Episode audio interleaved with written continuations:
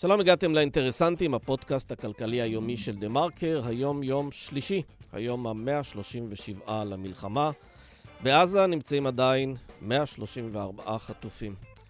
כאן באולפן, היום לבד, סמי פרץ.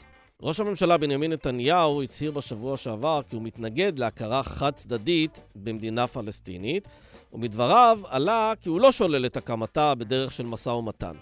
האם זה נאמר רק לצורכי הדיפת הלחצים הבינלאומיים, או כחלק ממשא ומתן שיכלול גם הסכם שלום עם סעודיה? את זה אנחנו עוד נדע בעתיד, אך אם שואלים את הציבור, נראה שהתשובה היא ברורה הרבה יותר. מדי חודש אנחנו ממששים פה את הדופק הציבורי עם הסקרים של המכון הישראלי לדמוקרטיה, ובסקר העדכני עולה כי 63% מהנשאלים אינם תומכים בהסכמה עקרונית של ישראל לכינון מדינה פלסטינית עצמאית ומפורזת. עוד עולה מהסקר כי 55% מהנשאלים חושבים כי נמוכים הסיכויים להשגת ניצחון מוחלט בעזה. אנחנו נדבר על הממצאים עם פרופסור תמר הרמן, עמיתה בכירה במכון ומרצה באוניברסיטה הפתוחה. אף אחד לא אוהב מיסים, חוץ מרשות המיסים כמובן, אבל יש מס אחד שתמיד נתקל בהתנגדות חשודה בכנסת. מיסוי הכנסות משכר דירה למי שמחזיק ביותר מדירה אחת. במשרד האוצר מעוניינים לחייב את הציבור לדווח על החזקת דירות להשקעה, וגם לתקן את החוק כך שהמס על ההכנסה מהן תגדל. יש שם הרבה מאוד כסף שחור שמתגלגל אה, לפי אה, משרד האוצר ורשות המיסים. יושב ראש ועדת הכספים, משה גפני, מתנגד לכך, ולא בפעם הראשונה. הדר חורש יספר כאן מה זה אומר על מלאי הדירות שמחזיקים המתנגדים לחקיקה הזו. עונת הקיצוצים בתקציב החלה, והיא פוגעת ללא רחם בשורה של ארגונים, ובהם תנועות הנוער, שמנהלות מאבק למנוע את הקיצוץ. אז שרי האוצר והחינוך איכשהו הבטיחו שהם ימנעו את הקיצוץ הזה, אבל בינתיים זה לא קרה, ומתברר שיש תנועות נוער שלא רק שלא קוצצו, גם התקציב שלהן נגדל. הן עונות לשמות בנות בתיה ופרחי הדגל. לא שמעתם עליהם? תכף תשמעו כשליאור דתל, כתב החינוך, יספר מאיזה מגזר הן מגיעות. אנחנו מתחילים.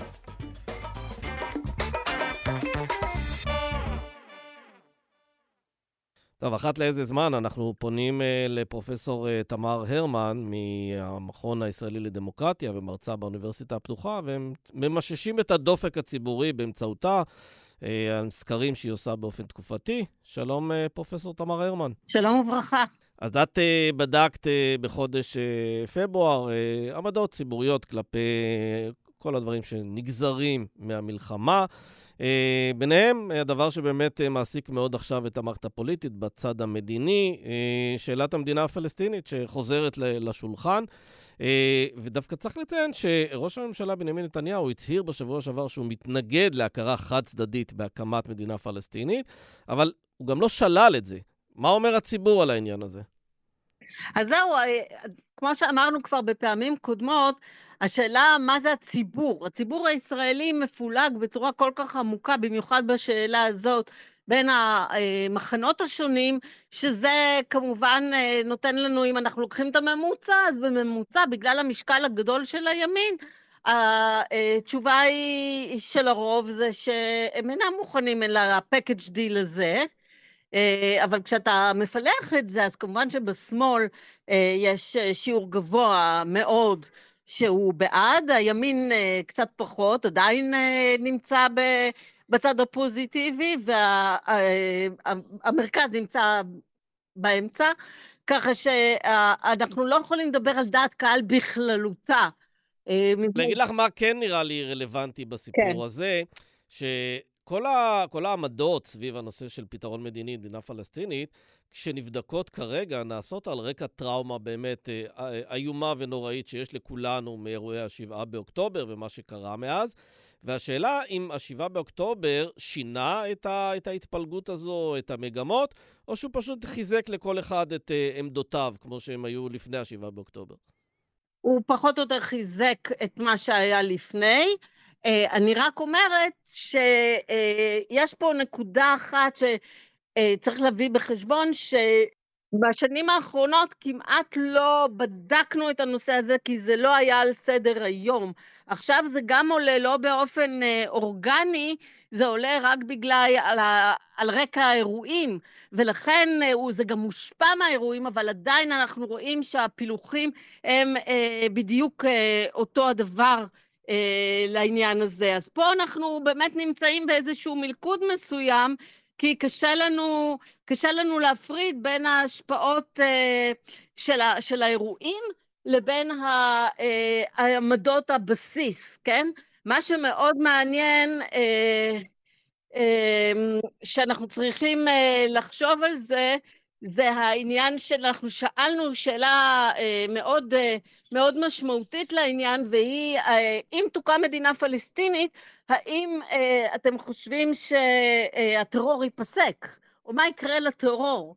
וכאן אנחנו מוצאים שכמעט בכל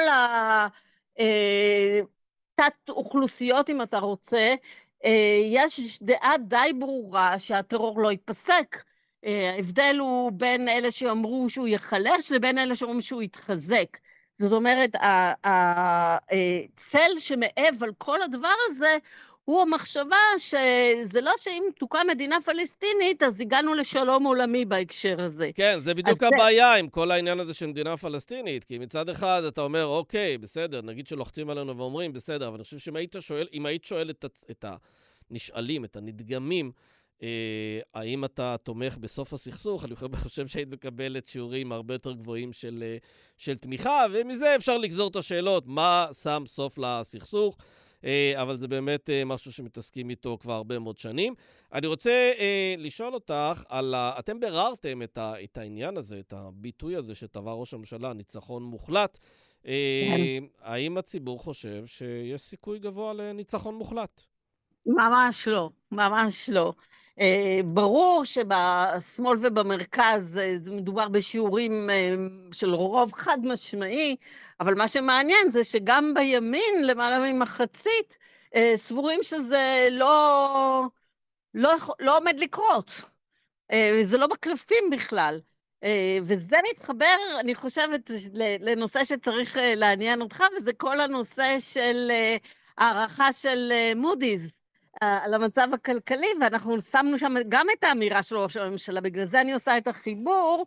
הרי הוא אמר, זה רק בגלל המלחמה, זה לא מבטא את, ה, את המהות של הכלכלה הישראלית, וגם כאן ראינו דפוס מאוד מאוד דומה, כמובן שה... שאלנו עד כמה זה מציאותי, האמירה שלו. אז כמובן שבמרכז ובשמאל מצאנו שהרוב הגדול אומרים, לא, זה, הוא בכלל מנותק מהמציאות, אבל גם בימין כמחצית אמרו, אה, זה מנותק, זה לא נכון.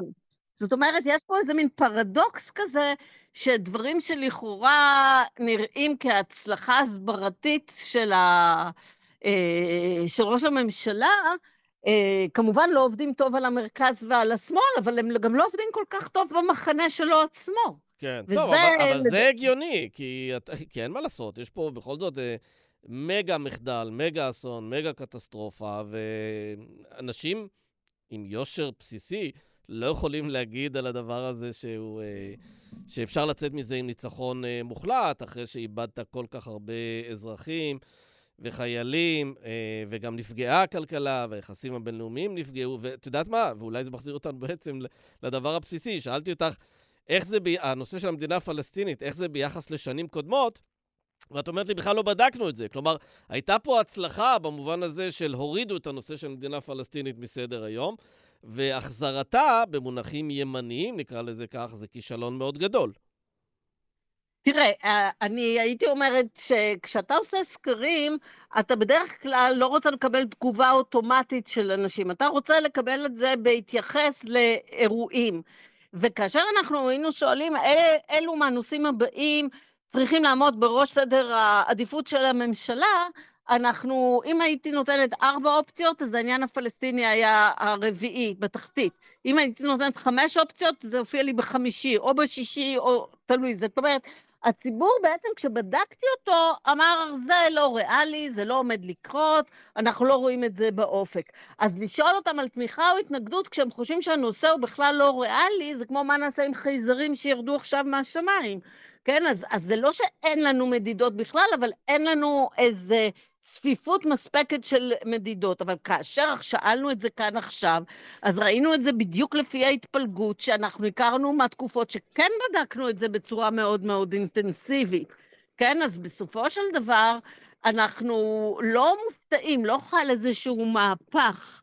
אה, ואנחנו רואים שוב שבאמת אה, איפה שאתה נמצא, זה מה שאתה רואה. אגב, אתם לא שאלתם את הציבור אם בכלל הוא יודע להגדיר לעצמו מהו ניצחון מוחלט. זה ביטוי כזה שמשתמשים בו. אה, ראינו גם את התגובה אתמול של השר גדי איזנקוט, שראינו איזה מסמך שהוא כתב, שבו הוא תיאר שבהרבה מאוד דברים ההישג הוא הישג חלקי והוא לא הישג מלא, כך שאנחנו עדיין רחוקים מזה. אבל הציבור לא באמת יודע להגדיר מהו ניצחון מוחלט, נכון?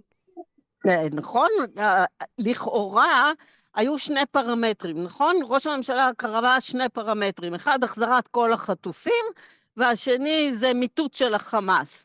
אז אנחנו יודעים שלא כל החטופים חזרו ולא מיטטנו, מוטטנו את החמאס, וכמו שאמרת, רוב האנשים הם בני דעה, הם לא אה, מנותקים לגמרי מהמציאות, אז לכן עצם השימוש ומי שיעץ לו להשתמש בדבר הזה, לדעתי זו הייתה עצת אחיתופל בהקשר הזה, מפני שבאמת זה אה, מונח שאפילו אנשים שבאמת נמצאים אפילו בצד הפוליטי איתו, ואל לנו לשכוח, יש לא מעט אנשים שעדיין נמצאים בצד הפוליטי איתו, הם אה, מסתכלים על המציאות והם אומרים, מה זה מוחלט? מוחלט זה שהשגת את מה שרצית להשיג.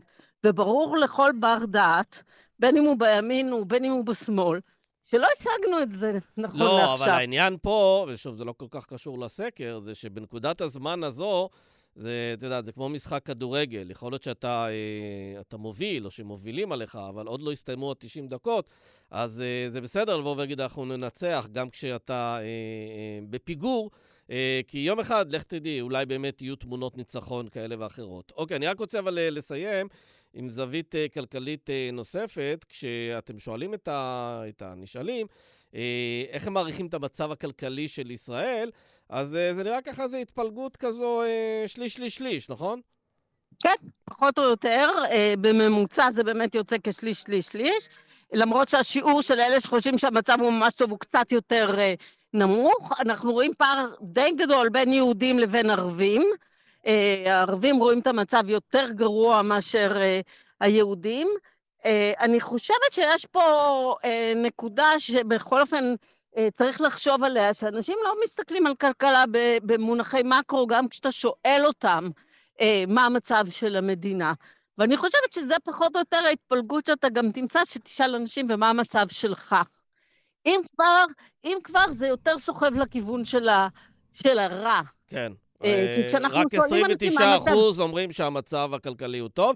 אה, כן, זה בהחלט מסביר את זה, כי אני חושב שרוב הציבור, אם אה, דירוג האשראי של ישראל יורד, פחות מעסיק אותם, אבל אם יש פיטורים במקום העבודה שלהם, או שיש איזו הקפאת שכר או עליית יוקר מחיה, אלה דברים שהרבה יותר משפיעים על איך שהם מפרשים את המציאות הכלכלית. ואנחנו גם עדיין לא מרגישים את מלוא הכובד של התוצאות הכלכליות של מה שקרה מ-7 באוקטובר ואילך. נכון. זאת אומרת, האדם הבודד. העלאת המע"מ תהיה רק בשנה הבאה. אה, ועוד כמה אה, העלאות מיסים, אנחנו נחוש אותם רק בשנה הבאה. משהו שאגב הממשלה הבינה, שיש גבול לכמה היא יכולה להכביד על הציבור באותה שנה, ולכן דחתה את זה אה, לשנה הבאה. אגב, יש סבירות שזה גם יהיה עוד השנה, במקרה שאנחנו נראה פה הידרדרות כלכלית. אה, טוב, מה תבדקו בחודש הבא? איזה דבר אה, ככה אה, חדש ושונה? א', אנחנו לא יודעים מה יקרה עד החודש הבא, אתה יודע, כאן יש כמו כמאמר השיר, או סקנדל או פסטיבל. אז קשה לנו אה, לדעת. אבל אנחנו כן אה, ננסה להמשיך, כמובן, אה, בשאלה של החטופים, אה, אם ייכנס הסיפור של רפיח, אנחנו אה, נבדוק את ה... אפשר להציע לכם שאלה? אתה רוצה להציע לנו שאלה? כן, אני רוצה להציע שאלה. כל הנושא של הגיוס, אנחנו מדברים על הארכת השירות החובה. זה כבר ישנו בהחלט כן. בשאלון לחודש הבא. יפה. אז גם זה וגם הפטור לחרדים, נראה לי שזה נושא שיעסיק אותנו מאוד בשבועות הקרובים. אה, יפה, אנחנו עוד נחזור אלייך, פרופ' תמר הרמן. תודה רבה. טוב, תודה רבה, ביי ביי. חשבנו שיש דברים שלא צריך להסביר, שהם פשוט מובנים מאליהם. אז חשבנו. מאז פרוץ המלחמה, ישראל מתמודדת עם דעת קהל לא ממש אוהדת. ובקרב צעירי ארצות הברית, אנחנו בקטסטרופה של ממש. האם גם בזירה הזאת ישראל נרדמה בשמירה? ואיך בכל זאת מצליחים להזיז קצת את המטוטלת? פודקאסט החדשנים בודק מה מצליח לנו ומה פחות, ובעצם, למה זה כל כך קשה. נפגוש בין היתר את מי שהקים תוך שעתיים, במו ידיו וקבוצות הוואטסאפ שלו, את חמ"ל ההסברה הגדול והחשוב ביותר שיש לנו, והוא רק בן 25. אז חפשו החדשנים, סדרת פודקאסטים בשיתוף אוניברסיטת אריאל, בכל אפליקציות ההסכתים. שלום להדר חורש. שלום סמי, מה שלומך? Uh, תכף נראה, uh, אתה איש הנדל"ן שלנו. תשמע, אני שמתי לב בשנים האחרונות, uh, אף אחד לא אוהב מיסים, אבל יש איזה מס שתמיד בכנסת זוכה להתנגדות מאוד מאוד קשה, וחשודה, יש לומר. אה, כשמדברים על מיסוי של אה, דירות אה, להשקעה, דירות להשכרה, כלומר דירות שאנשים מחזיקים יותר מדירה אחת, איכשהו נראה שחברי כנסת, חלקם אפילו מזוהים עם מגזרים די עניים, מתקוממים על הרעיון הזה, ואתה תוהה, האם הם חברי כנסת שמייצגים מגזרים עניים, או שהם טייקוני דירות להשכרה? אני חושב שגם וגם. אני תמיד מייחס יושר מופלג לנבחרי הציבור שלנו.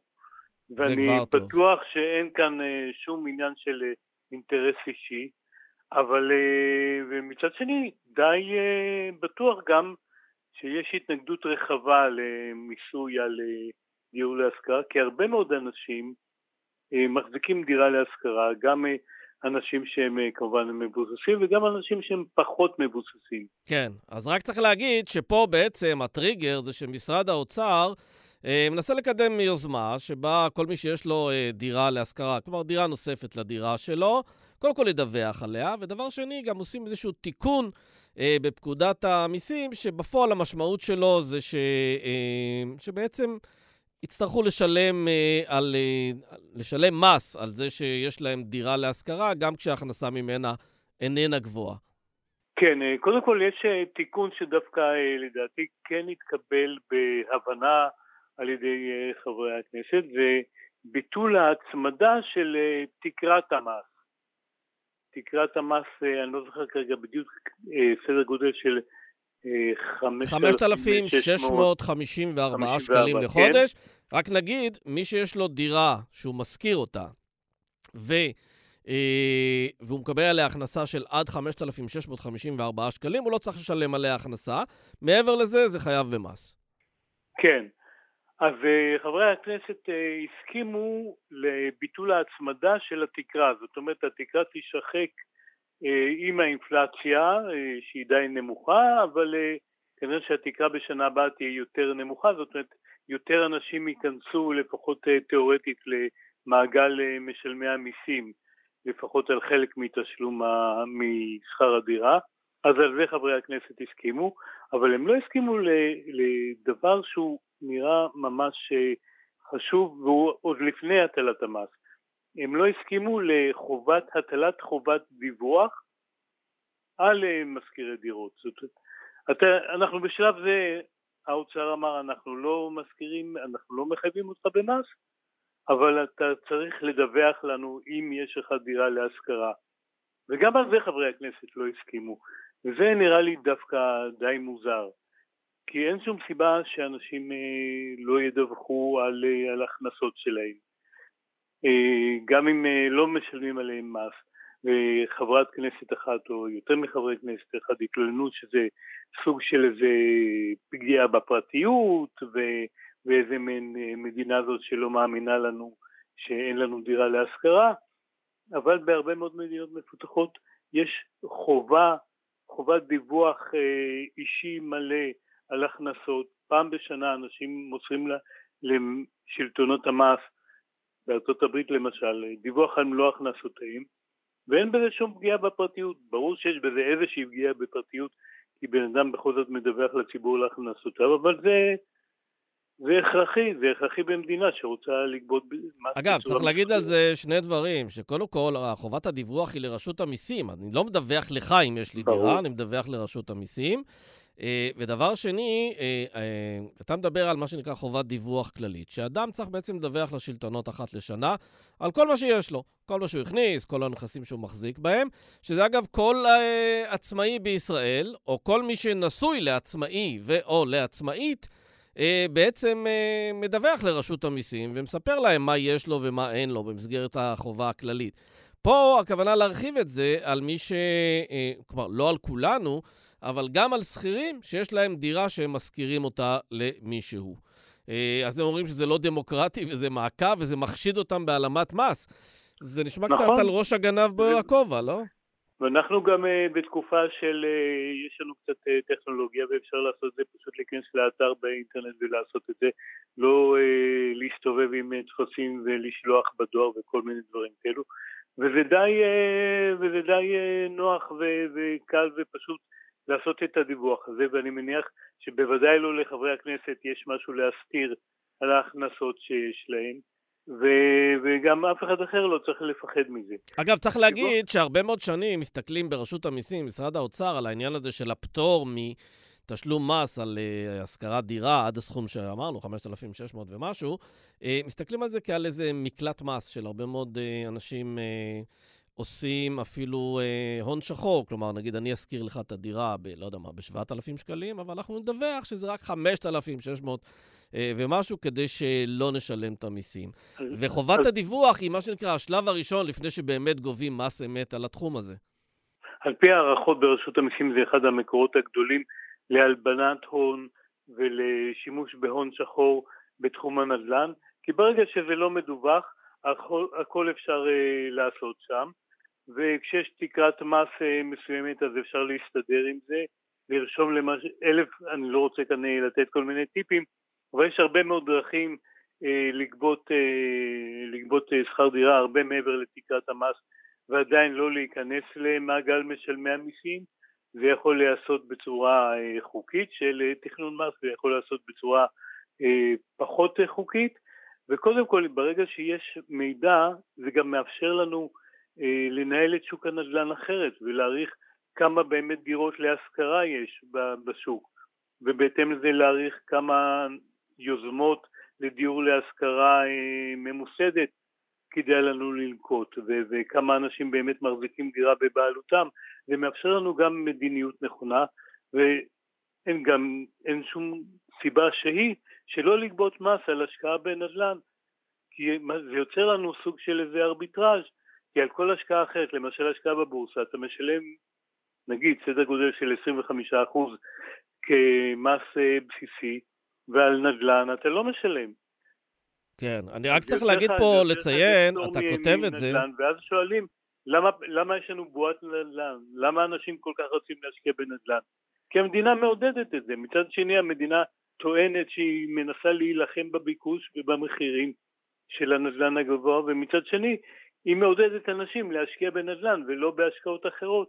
כן, זה בפטור ממס. צריך להגיד רק שה-OECD, שעושה סקירות אה, תקופתיות על המשק הישראלי, הוא תמיד ממליץ אה, להטיל מיסוי על הכנסות uh, מסחר דירה. וצריך גם להגיד, בהמשך למה שאמרתי בתחילת השיחה, שזה לא רק החרדים, זה לא רק גפני. Uh, באותו דיון שהתקיים, uh, אמרה גם למשל חברת הכנסת אורית, uh, אורית פרקש הכהן, שהיא מהמחנה הממלכתי, היא אמרה, אני מתנגדת ליוזמות שמתייחסות לאזרחים כגנבים שמעלימים מס. למה לחזור שוב ושוב ליוזמות שכבר נדחו? וגם גפני עצמו אמר, הייתה על זה ישיבה רק לפני חצי שנה, מה חשבתם שקרה מאז? שאני השתניתי? שחברי הוועדה שינו את דעתם? אז אתה רואה שיש פה באמת התנגדות אה, מאוד גורפת. מה זה אומר? ש, שזה נישאר לנצח עם, ה, עם הפטור הזה ועם המקלט מס הזה? כן, אני אה, כשחשבתי על הצ... חשבתי לי מה צריך לקרות כדי שבכל זאת יאושר מס כזה, אז uh, הלכתי רחוק רחוק עד uh, שנת uh, אה, 2003, ואולי גם אתה זוכר את המאבק הגדול על הטלת מס על רווחים בבורסה, והיו הרבה מאוד uh, נימוקים מאוד כבדי משקל למה אי אפשר ואסור ולא כדאי וכל זה, ומה שהיה צריך כדי להטיל מס על הבורסה זה שר אוצר חזק ומקורב מאוד לראש הממשלה, זה היה שר האוצר אברהם בייגה שוחט אה, בזמנו, כן. ויצחק רבין ראש הממשלה, וגם הם היססו, היססו ופחדו ופחדו, אבל הייתה להם מספיק את העוצמה ואת האינטגריטי ואת הסמכותיות כדי לעשות את זה. אני לא חושב שמבחינה פוליטית זה המצב היום. אין לנו שר חזק, בטח לא מגובה חזק על ידי uh, ראש הממשלה, ואני מניח ש... שזה לא יקרה. אני חושב שהסיבה שהאוצר חוזר על זה, uh, קודם כל זה טוב שהם חוזרים על זה ו- ו- ומנסים uh, להציג לפחות לציבור ולהראות שהם מבחינתם תומכים בזה ומבקשים uh, uh, לשנות את המדיניות הזאת, וזה טוב. וזה טוב להזכיר, שיזכיר לנו מדי פעם אה, מי הם אה, נציגי הציבור שלנו ו, וכיצד הם פועלים. זה מאוד עצוב הסיפור הזה, זה יכול להיות בתקופה כזאת הכנסות של, אה, גם הכנסות של מיליארדים למדינה וגם ביטול עיוותים וגם תמיכה בשוק הנדל"ן, למרות שכולם פוחדים מ... האמת היא שיכול להיות שזה חשש מוצדק של עליית מחירי השכירות. שאנחנו לא רוצים את זה, אבל זה, זה חלק מהמחיר. כן. Uh, תגיד, רשות המיסים אומרת מה פוטנציאל הגבייה היה ובאמת uh, יבטלו נגיד את הפטור ממס הזה? לא שאלתי את רשות המיסים, אבל שאלתי יותר את משרד האוצר, הם מתעקשים לא לומר שום נתון רשמי על היקף השכרת הדירות, אבל זה בוודאי מדובר בכמה מאות אלפים, יש הערכות של 400 אלף דירות. אה, יש הערכות של אה, אולי אה, פחות מזה, אבל אפילו נגיד לצורך העניין אם זה 200 אלף דירות, אם אתה עושה חשבון של נגיד 25, 25 אחוז מס על הכנסה של משכר דירה של 5,000, סתם לצורך הדוגמה, אז למעלה, זה צריך להיות למעלה מ-12 אלף שקל לדירה, תכפיל את זה ב-200 אלף, זה, זה יכול להיות אה, שני מיליארד... מיליארדים רבים. כן. כן, כן. וטוב, רק עוד הערה כן. אחת בעניין הזה, פשוט יש לי איזה דז'ה וו על איזה שיחה שהייתה לי פעם עם הספרית שלי, שיש לה דירות. מסתבר שיש לה דירות להשכרה, להשקעה.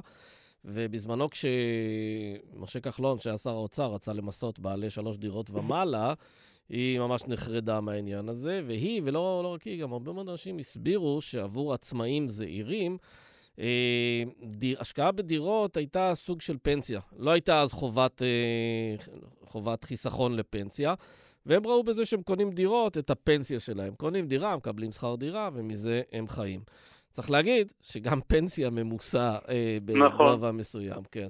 גם מי שמקבל פנסיה, ואני מכיר אחד כזה, אה, ממוסה וממוסה היטב, זה לא שאתה פנסיונר ואתה אה, פטור ממס אה, לחלוטין, ואפשר למצוא להם פתרון, שיהיה להם אה, באמת מיסוי דומה למיסוי על מקבלי פנסיה בדרכים אחרות, כן. מקופת פנסיה או משהו כזה. בהחלט. הדר חורש, תודה רבה לך. תודה, סמי ליטר.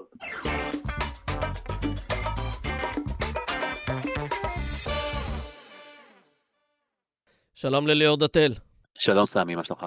Uh, אנחנו בסדר בינתיים, uh, רק התחיל היום, אז אתה יודע, uh, אנחנו בסדר.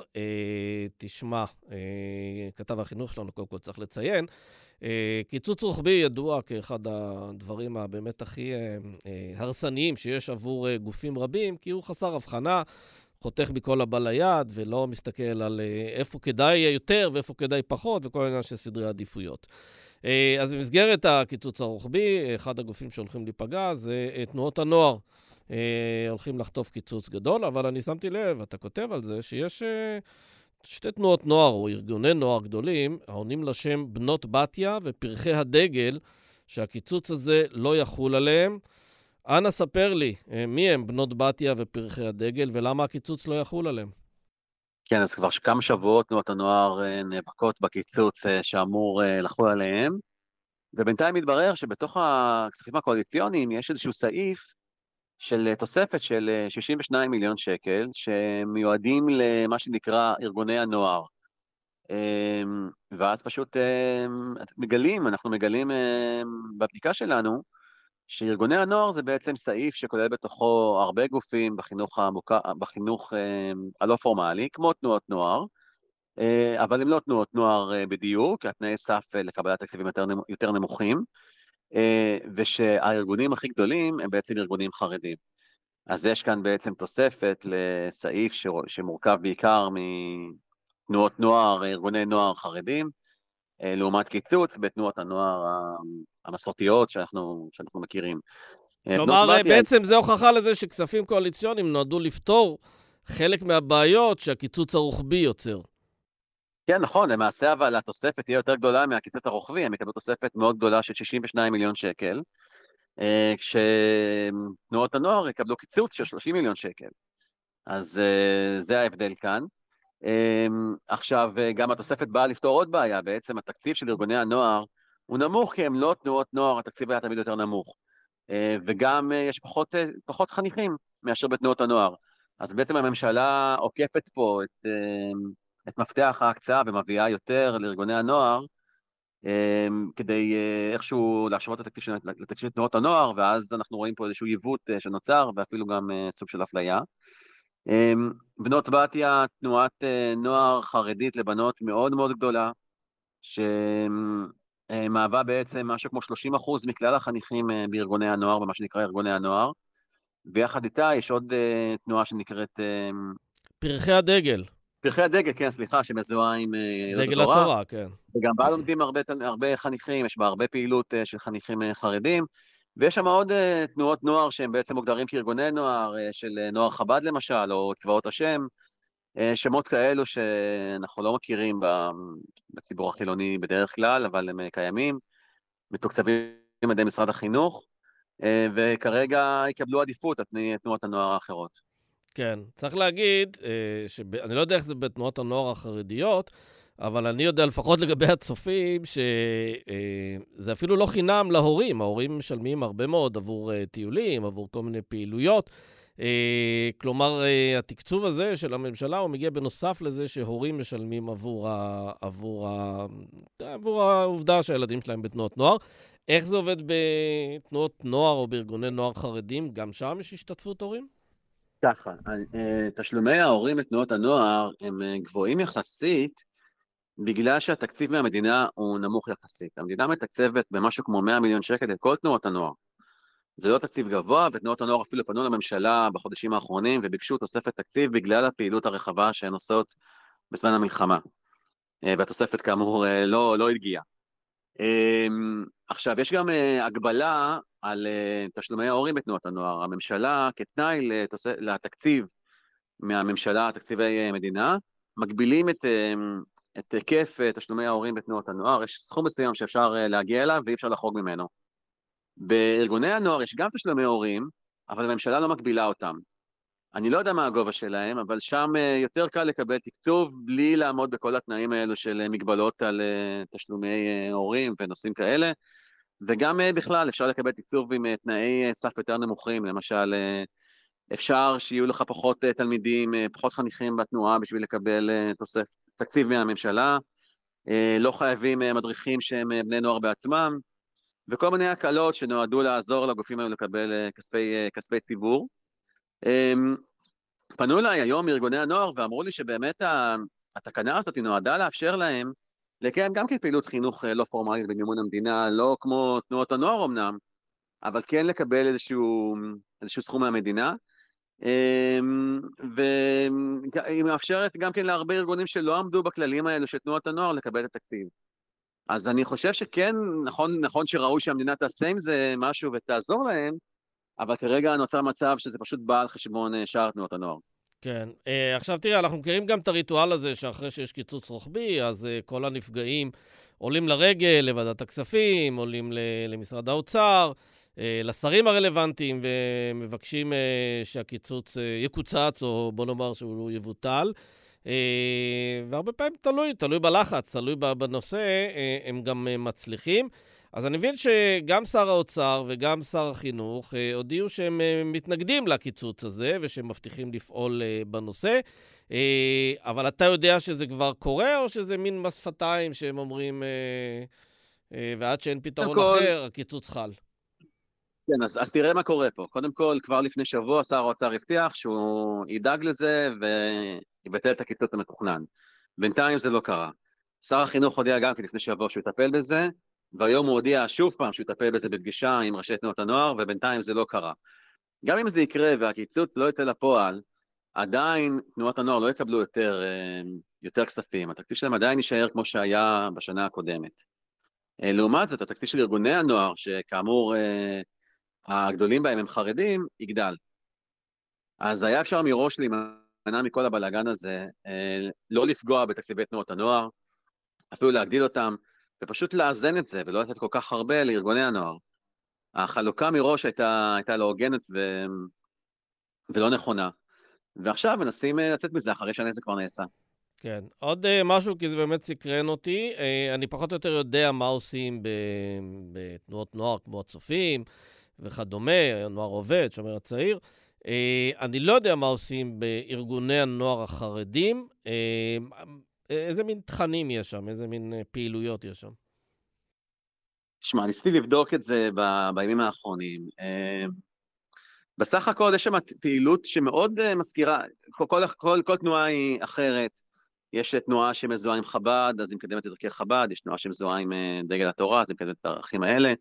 אה, יש תנועות נפרדות לבנים ולבנות, ויש גם תנועה אחת מעורבת לבנים ובנות ביחד, וגם התנועות הן שונות, יש בנות בשכבת גיל צעירה ובנות בשכבת גיל מבוגרת, זה, זה שונה מתנועות הנוער שאנחנו מכירים.